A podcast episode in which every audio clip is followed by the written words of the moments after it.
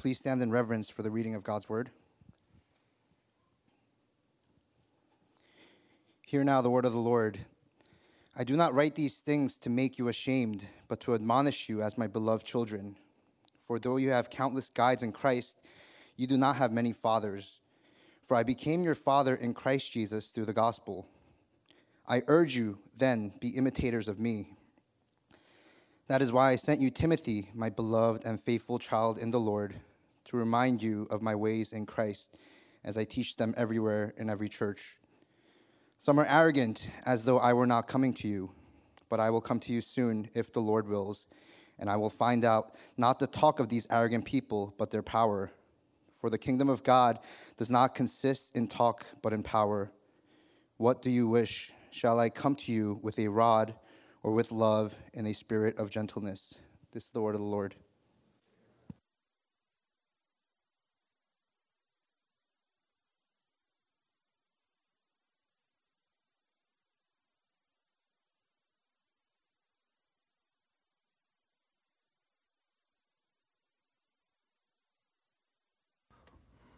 All right, good morning, everybody. It's good to be here, and it's an honor for me to share the Word of God with you. Let's pray before we begin. Almighty and gracious Father, since our whole salvation depends on our true understanding of your holy word, grant to all of us that our hearts, being free from worldly things, may hear and understand your holy word with all diligence and faith, that we may rightly understand your gracious will cherish it, and live by it with all our hearts. To your praise and honor through our Lord Jesus Christ. Amen.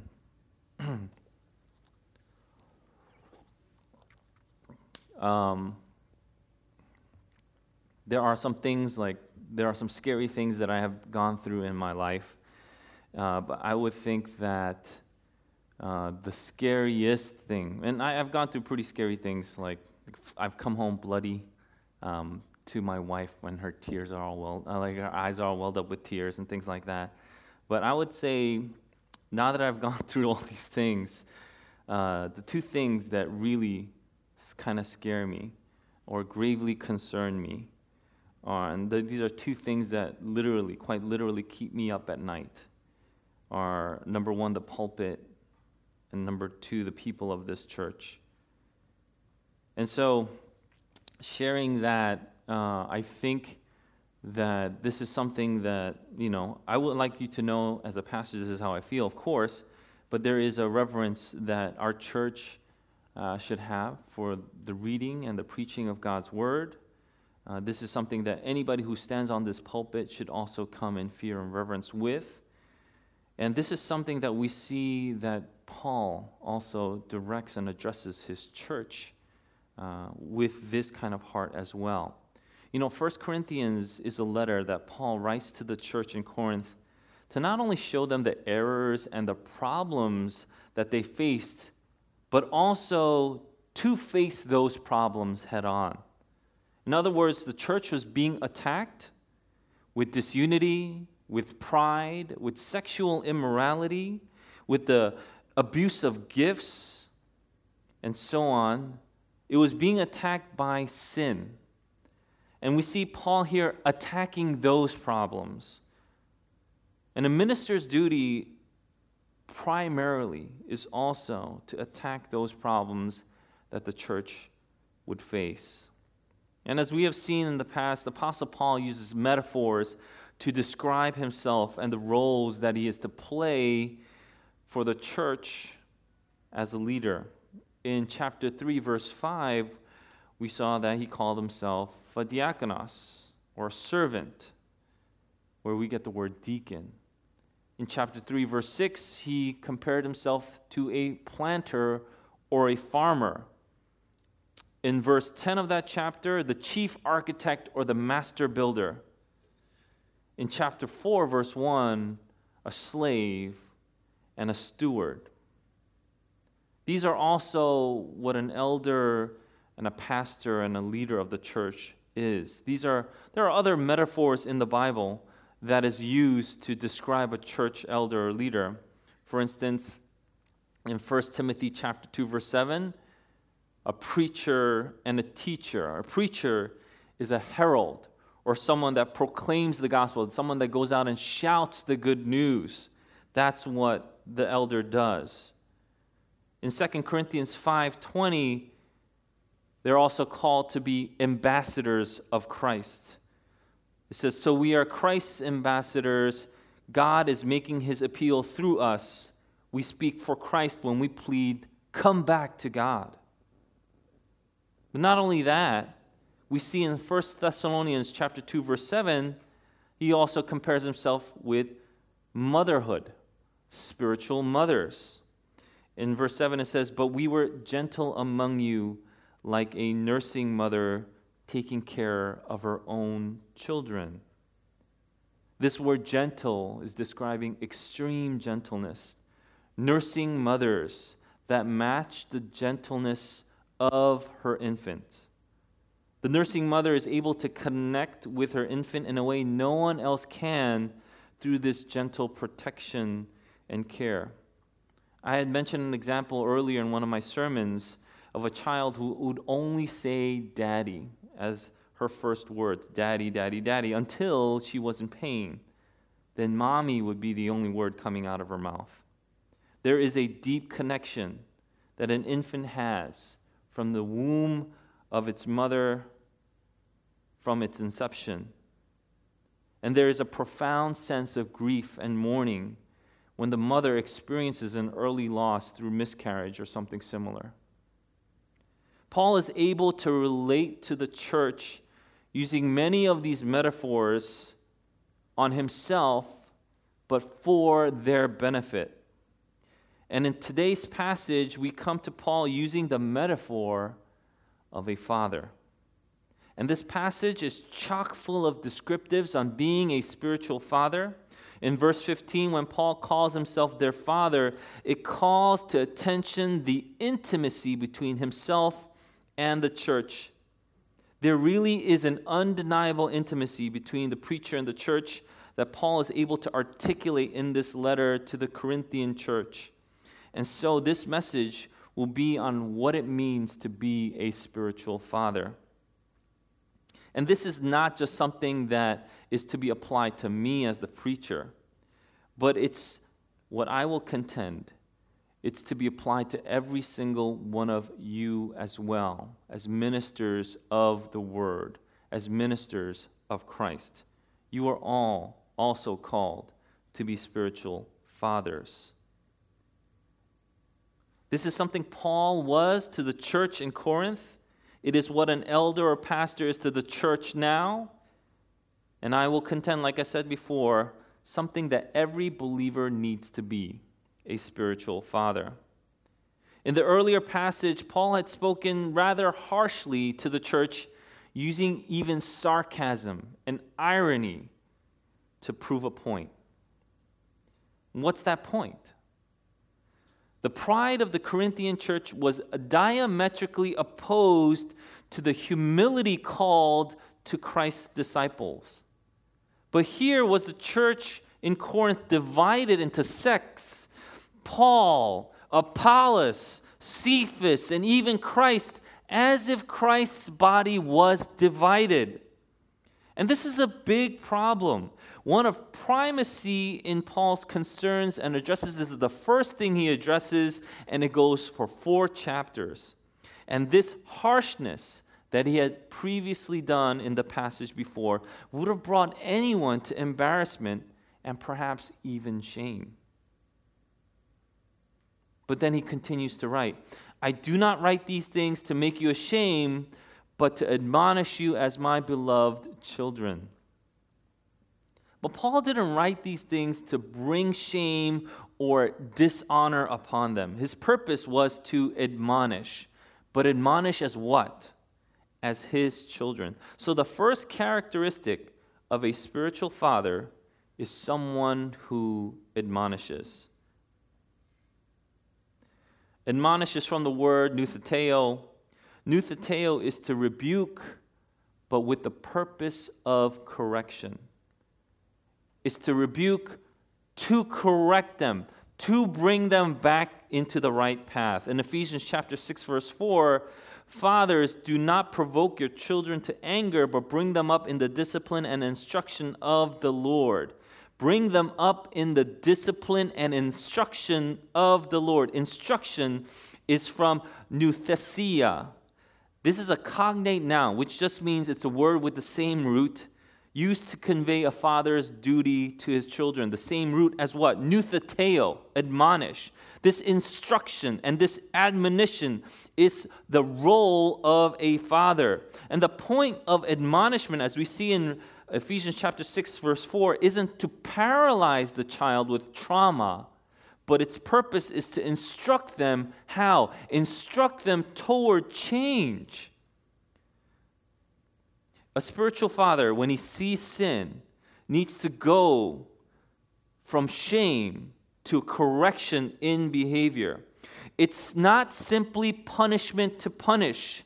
It's not because you're exasperated, you extend that exasperation to your children, but when you see a sin, correction and love takes place so that you would also see change from that sin in your child. This exact word, this exact Greek word, is used in the Septuagint, the Greek translation of the Old Testament, where? In 1 Samuel chapter 3, verse 13. And it says, And I declared to him that I'm about to punish his house forever for the iniquity that he knew because his sons were blaspheming God and he did not restrain them. That word restrain is the Greek word noutheteo. In chapter 2 of 1 Samuel, we see that this is talking about Eli. And Eli was the high priest of Israel at the time, and he had two sons, Hophni and Phinehas. Hophni and Phinehas would abuse their authority as the sons of the high priest. And what they would do is they would take whatever portion they wanted from the offerings. So as a matter of speaking, if I were to relate it to today, if you gave your offering, it's like Hophni and Phinehas would just dip their hands in the offering and take whatever they wanted for themselves. And if you didn't let them take from the offering that you brought to God, they would even use force to take it, thereby treating the offering of the Lord with contempt. Not only that, they were also sleeping with the women that were serving at the entrance of the tent of meeting. Now, all this was going on, and Hophni and Phinehas were doing this regularly, apparently. And when Eli, the high priest, the father, heard of it, first of all, the problem is bad when you need to find out about your children secondhand, right? It goes when Eli heard of it. However, I think this is worse. After Eli hears about the things that his sons were doing, he says to them, Why do you do such things? And if that sounds weak to you, it's because it is weak. If you knew the severity of the problem, I just told you exactly what they were doing. This is crazy. This is insane. If you knew the severity of the problem that your children were doing, you wouldn't weakly be asking why. I would think that you would, in the very least, yell, What? Not why. So, why did Eli do what he did and not restrain his sons? There's a prophet that would come to Eli in the end of chapter 2 and also ask him why. In verse 29, this prophet would say, Why then do you scorn my sacrifices and my offerings that I commanded for my dwelling, and honor your sons above me? Honor your sons above me by fattening yourselves on the choicest parts of every offering of my people Israel. He had put his sons above God. His actions and inactions proved it. That's why a spiritual father restrains. A spiritual father admonishes his children. That is the first characteristic we see as we start this passage on being a spiritual father. Number two, we see in the same verse that Paul isn't simply admonishing his children, but what kind of children? Beloved children. Beloved children. Beloved is from the word agapetas, which is from the word we should all be familiar with agape. Agape isn't just any form of love. It isn't just the highest form of love as you may have heard it. It is the deepest kind of love that you can have towards someone. It's the love that God has for his children. Agape. This, is, this isn't just some kind of filial love that you would have toward your brothers or sisters or your friends or your, even your close friends. That's filial love. You feel connected. You want to be with them. You want to spend the rest of your life with them. That's filial love. And this is what a lot of recent college grads face. And all of you, I assume, have gone to college, or most of you, or have gone to some kind of form of growing up with like, like peers. And one of the things that college students face is exactly that. Like, ah, oh, I want you guys to be my friends forever, you know. And then you guys, I don't know, make friendship bracelets and things like that. And I was exactly the same. Uh, but that, it's been a, a, little while since my college days, like last year. But in, in, in all seriousness, that's what you want. That's phileo love. But that's not agape love. The agape love that is being described in the Bible is a sacrificial love that is long suffering. Agape love is long suffering, meaning even if you don't get anything back, I love you. You might cook a meal for a loved one. And imagine that you really labored over this meal. You know, you think about the ingredients that you're going to put in T, L, and C, right? And then you continue to labor over what, what and how this person might enjoy it. And then finally, you present it. This person that you meant it for eats it, scarfs it down, doesn't even look at you, gets up and leaves. Do you still love that person? Or did your love for them get knocked down a few pegs? Like you lost five points right there, buddy. Agape love is a pouring out of yourself, even if you would get nothing in return. In 2 Corinthians chapter 12, verse 14 and 15, this is what Paul says to the Corinthian church again. Here, for the third time, I am ready to come to you, and I will not be a burden, for I seek not what is yours, but you. For children are not obligated to save up for their parents, but parents for their children. I will most gladly spend and be spent for your souls. If I love you more, am I to be loved less? The sacrificial love is a love that parents should have for their children and the love that Paul has for the church. It is a love that characterizes that of a spiritual father. It's a love that struggles to understand his children. It's a love that struggles to fulfill their hopes and desires and dreams. It's a love that has you lay down yourself for the benefit of the other. Enjoy. He goes, I will most gladly spend and be spent for your souls. Number three, a spiritual father begets begets. It's an old English word. I don't think we use this word in common language today. But in verse 15, for though you have for though you have countless guides in Christ, you do not have many fathers, for I became your father in Christ Jesus through the gospel. The word countless is from the word 10,000. It's hyperbole. You could have 10,000 or countless guides or guardians. These were slaves or servants that would help take care of the child. They would take him to school and back, attend to his needs, and even help with the homework. This is not who Paul says he is. He says, I am not one of those guardians. He says that he is their father. For I became your father. If you see the end of that verse, I became your father. This is translated from four Greek words. Four Greek words, and you see here five English words. For I became your father. For I, I, I is from the word ego. Ego means emphasis on me. So for I, and then you and then the last fourth word is genao. Genao is what's translated became father. Okay? Genao means to give birth or to cause to happen. This is where we get the word genesis. Genesis in Greek, which we now anglicize to say Genesis, right? In the beginning, Genesis. Genao is where we see the word became father. And so, how does, how does this genao happen?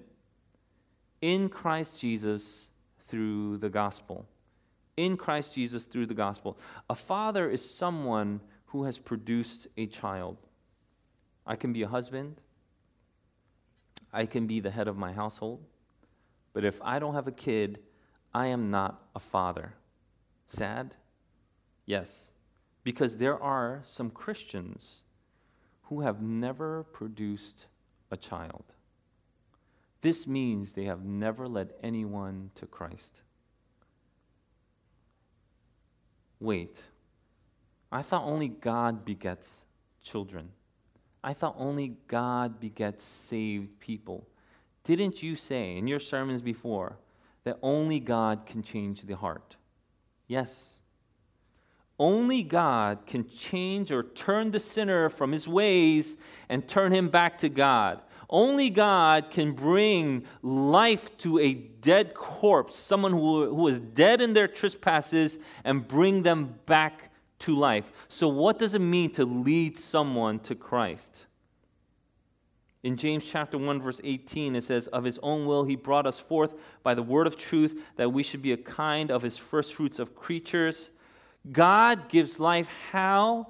By the word of truth. By when we went over this in the catechism, but we'll go over it again. God gives us life by the word of truth. In 1 Peter chapter 1 verse 23, since you have been born again, not of perishable seed, but of imperishable, through the living and abiding word of God. We have been given life through the Word of God. Also, and this is basically a review of Sung's Catechism, in John chapter 3, verse 8, the wind blows where it wishes, and you hear its sound, but you do not know where it comes from or where it goes. So it is with everyone who is born of the Spirit. When there is a rebirth, it is by the power of the Holy Spirit. So we are born again by the Word of God, through the Spirit of God but all these things are through, and here it is, human agency. It's through human agents. I mentioned earlier in 2 Corinthians chapter 5 verse 20 how God sends us as ambassadors or agents. It's through human agency God does this work. Jesus himself tells us to pray for this in this regard. Right? Jesus himself tells us to pray for this in this aspect. When he saw, and we, we went over this in Matthew 9, when he saw the helpless and the harassed, it was like looking at sheep without a shepherd. What did he ask his disciples to pray for in Matthew? Ask the Lord of the harvest, therefore, to what? Ask the Lord of the harvest, therefore, for his spirit to work? No.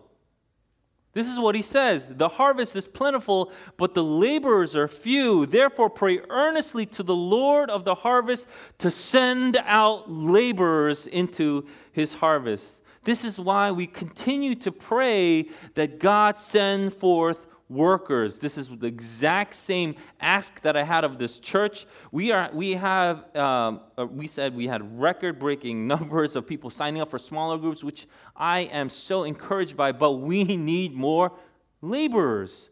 We need more female leaders to step up. We need more leaders to step up. This is what we are to pray for because God works through human agency. Just before his ascension, he would give his disciples the Great Commission Go therefore and make disciples of all nations, baptizing them in the name of the Father and of the Son and of the Holy Spirit, teaching them to observe all that I have commanded you.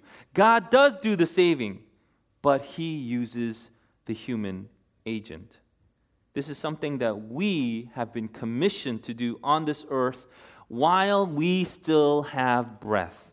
As long as you are breathing, this commission is given to you as disciples of Christ. As long as you are alive, your commission as disciples is to make disciples. And this is precisely what a father does he begets life reproduces. You learned this in Biology 101, right? Life reproduces. Spiritual life also reproduces. And what a joy it was for us to witness last week a brother of ours share his testimony in faith in Jesus Christ last week. This is what the church is to do. We are to be a begetting station, like a maternity ward. It's supposed to be a place where we see people being birthed all the time. And this is what we ought to pray for. God does it, but He uses human agency. Pray that God send laborers. Number four, I urge you then, be imitators of me a spiritual father is an example for his children. Imitators is from mimetai, and mimetai is where we get the word mimic, right? It's translated as imitators. As far as the Pharisees were concerned in Jesus' time, Jesus said to do what they say and not what they do.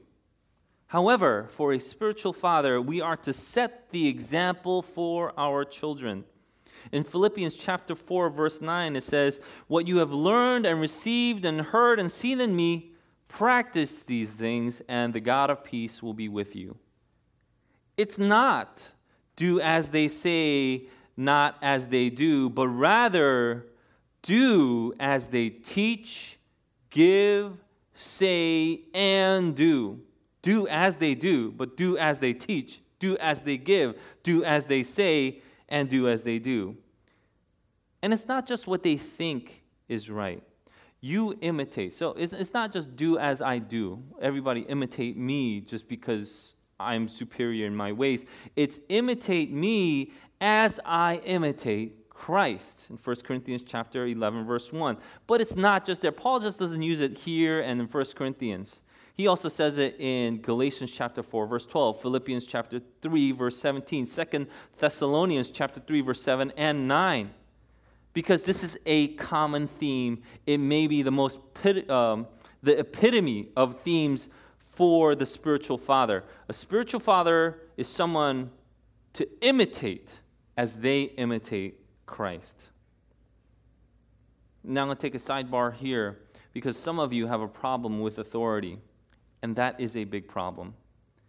I've seen it pronounced in recent history since the baby boomers. We don't have any here in this right here right now, but they were taught to speak out against the man, right? Against their parents, against the status quo. Why? Because they were corrupt and the young generation then knew better. Even with race relations now, I see posts on how young people ought to educate your bigoted parents or your grandparents. The attitude now is that you have no need for authority over your life because you know best. Or more simply, you are the best. You know that this is you. You know that you are who I am talking about because you are hard of hearing when it comes to what others have to say. You don't take correction easily. Sure, you have this false humility down packed, right? Oh, I'm not perfect. I'm also a sinner, Puge. But you are quick to condemn and to criticize. Oh, I don't like him. What do you know about him? What do you know about him? This is there's this incredible theologian that supported in recent days. There's an incredible theologian that supported a political candidate that I did not support. And this is just a personal testimony of mine. It was tempting for me then to dismiss him altogether just simply because he did not support a political candidate I did not particular in particular support. His works, everything. Don't you see how crazy that is? That's insane. You know, God has set up people of authority over us in almost every, every aspect of our life work, family, church, but also government. How you respond to them shows you how you honor God. In the church, God has set up pastors and elders for you to imitate as they imitate Christ. But not only that, you are also called to be people who others should imitate. People outside this church, when they see you, they should see you like, whoa, that's a Christian. Your life should be something you want others to emulate. Your excuse cannot be, oh, Puge does that because he's the pastor. So I, the pastor, am not worth emulating or imitating? So who are you really imitating then? If I imitate Christ. This is the epitome of being a spiritual father, someone to imitate. And we can see that because of verse 17. That is why I sent you Timothy. And you might be like, What? That's why imitate me. That's why I sent you Timothy. What, what, what's going on here? My beloved and faithful children in the Lord, to remind you of my ways in Christ as I teach them everywhere in everywhere in every church. That's why I sent you Timothy. Imitate me wouldn't you think the next line would be, imitate me? That's why I'm coming to you, so you could see me, right? But it's imitate me. That's why I sent you Timothy. This is an illustration of being a spiritual father. Do you know how good of a father my father is? Like me personally. Do you know how good of a father my father is as you look at me? Do you know how good of a father someone is you look at their child. Why? Why? And if you think about it, this makes sense completely. Because children are different from other groups of people in your life. Even if you have intense discipleship in smaller groups, you can go out and you can, like many of you, physically, but I'm talking spiritual here, you can put on a mask, right? You can go out and you can put on a mask. You can go out and put on a teacher mask. You can go out and put on a lawyer mask a police officer mask, a competent worker mask. But masks are the, just what they are. They're that. They're masks. You can't keep them on all day. And guess where you take it off? Guess who's there looking at your face when you take off the mask? Studying your every facial expression while you stare at the TV like that. Timothy was someone Paul considered as a spiritual child. That means he knew how Paul not only did his quiet times and studied the word, but also how he woke up, how he prepared food, how he ate, what kind of clothes he wore. That's something you can't hide from your children. You can't keep the mask on all the time because when you take it off, guess who's watching? If you want to be a good parent, you need to be a good parent at home as well as when you're outside. That being said, you might say, that's easier said than done, right? That's easier said than done. However, this is what we are called to be and do as a spiritual father. We imitate Christ not just when we're at church with our church masks on. We imitate Christ all the time. And we are urged to f- ask others to follow us. And children are the people that you beget. Children are an extension of you and your life. This is why Paul didn't need to be everywhere all the time. He could just send Timothy and it would be just the same. By the way, this is also a very opposite mentality of prosperity gospel preachers. Prosperity gospel preachers believe because they alone have the anointing that they need to get that $13 million jet because I need to be here, I need to be there. People need to hear this anointing. They do a lot of this. But, but please give your donation of $2,222 so that I can get the jet that I need so that I can share the gospel with the world. Paul didn't need a plane. They didn't exist back then, but he didn't need a plane. He just sent Timothy. And when Timothy comes, this is what he says when Timothy comes, you'll see my ways. Number five, he teaches. At the end of verse 17, Paul says that he teaches what he teaches to all churches. It's not this principle here and a complete opposite one at another place. He teaches these things everywhere in the church. These things that Paul is saying aren't an exception, demands that he's making, these aren't just exceptions, like exceptional demands that he's making to the Corinthian church. It's everything, everywhere. This means a spiritual father must be able to reproduce it, live it, but also teach it. And you cannot teach what you do not know. One great way a father can know if he really knows his stuff is when his kids ask him questions, right? When his kids ask him questions. Uh, Dad, where is God? And you might answer, um, He's everywhere, son.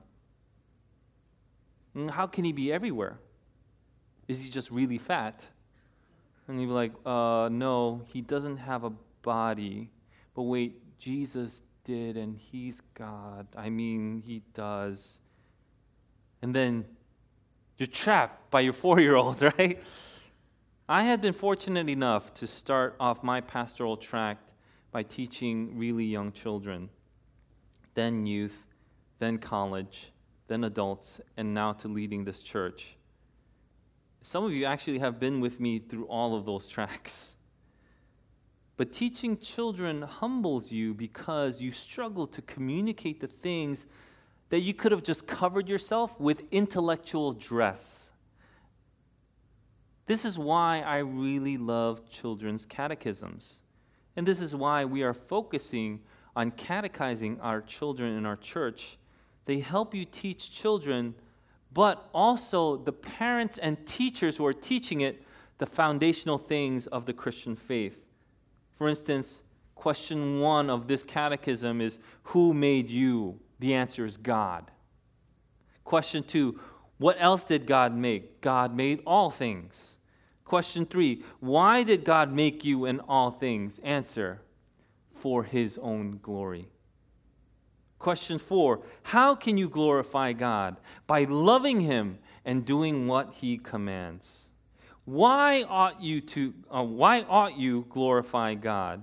Because he made me and takes care of me it starts off with those kind of catechismic questions, all the way to like even questions like Can anyone go to heaven with this sinful nature? The answer no. Our hearts must be changed before we can be fit for heaven.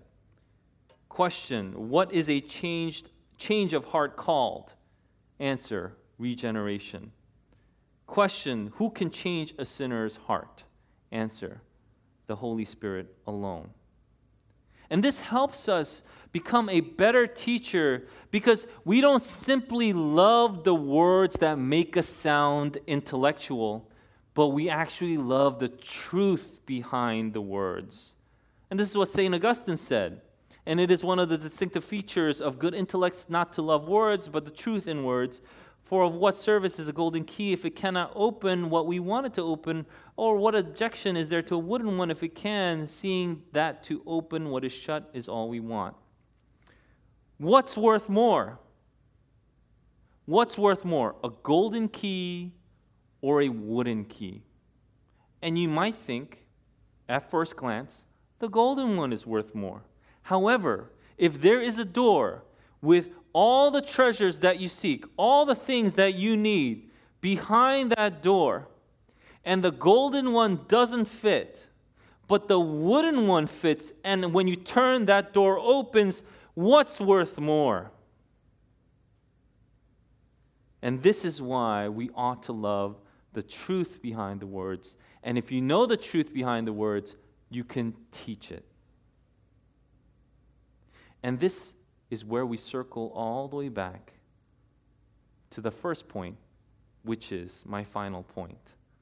It's really number one, but it's an elaboration. Verse 18 Some are arrogant as though I were not coming to you, but I will come to you soon if the Lord wills.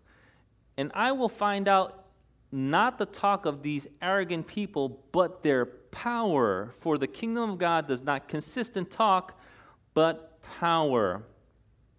There were people that were saying, oh, Paul isn't coming himself. He's sending that kid Timothy. He must be scared of us. We don't have anything to worry about, we don't have anything to fear. Let's continue to oppose him and his teaching. Paul clarifies that he is going to come, and the only thing that would stop him would be the Lord. Not because he's afraid to deal with them in their arrogance. And in the end of verse 19, he gives a one two punch. You can talk a big game, but can you actually fight? You can't talk really well. You can talk really well, excuse me, you can talk really well, but do you have the power to live out what you say? Do you have the power to live it out? The things that you think you're teaching. I know this stuff. I know this stuff, Hughes. Are you living it? Do you have the power? Because the gospel isn't merely telling people what to do, it empowers people to do it.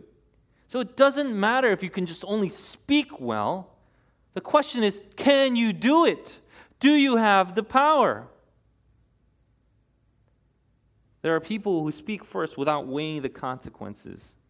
And I have faced this many times, not just as a pastor, but just as a human being. But many times as a pastor, people will come up to me and they would share, Oh, I'm not ready to date. If this sounds familiar to you because you guys are, it is you. I'm sorry. But, uh, oh, I'm not ready to date. I'm a sinner. I need to get my life right first. I won't date someone for a long time. Trust me. Two months later, they're dating. I remember what you said. I remember what you said. you don't have power. You can talk a good game, but you never get on that field because you and I both know you don't have the goods. The trouble with the Corinthian church is that knowing the good they ought to do, they did evil. And so the final point, which circles back to the first, is this a spiritual father disciplines. What do you wish? Shall I come to you with a rod or with love in a, gent- a spirit of gentleness. It's like when a teacher or parent, and I've heard many young parents say this, are you going to do this and get in trouble? Many years ago, the word trouble was replaced with spanked, right? Are you going to do this and get spanked? Or are you not going to do this? Are you going to put away the toys? Or are you going to get a spanking? And this is how they ended it's your choice. And then you see the kid just staring at you. You know why the kid stares at you? Because the kid is trying to call your bluff. It's like, I wonder if they will spank. No. And then you just, you know, just to show them that you can. You, no, I, I guess you won't hear, but discipline must be carried out by the church. This isn't an optional thing in the Christian life, but detrimental and this detrimental thing is gone missing when sin starts to creep in. That's when you know your house will be destroyed if you don't root out the rot. Your family will be destroyed if you don't root out the rebellion. The church will be destroyed if you don't root out the sin. If we have to use a rod, we use a rod. But when all is said and done, when all is said and done, you know this must be done and done out of love. This must be done, and it must be done out of love because discipline's aim is to save. And next week, we'll continue to learn about this idea of church discipline and why it's imperative in the life of the church. But discipline's aim is to save. So the spiritual father bares his heart to his beloved children. Paul bares his heart to the Corinthian church. I admonish you because I love you. I want you to change your evil behavior and turn and follow my example. Paul's deep love for the church led him to admonish, teach, and even discipline them so they can also, like him, get on to spiritually reproducing, making disciples. And my prayer is, oh, that we at CGS would all become spiritual fathers. Oh, that we would become spiritual fathers. That we could live the way the Bible teaches us so that we can truly live in joy and in fullness that is promised to us by God. Oh, that we would all become spiritual fathers. Let's pray.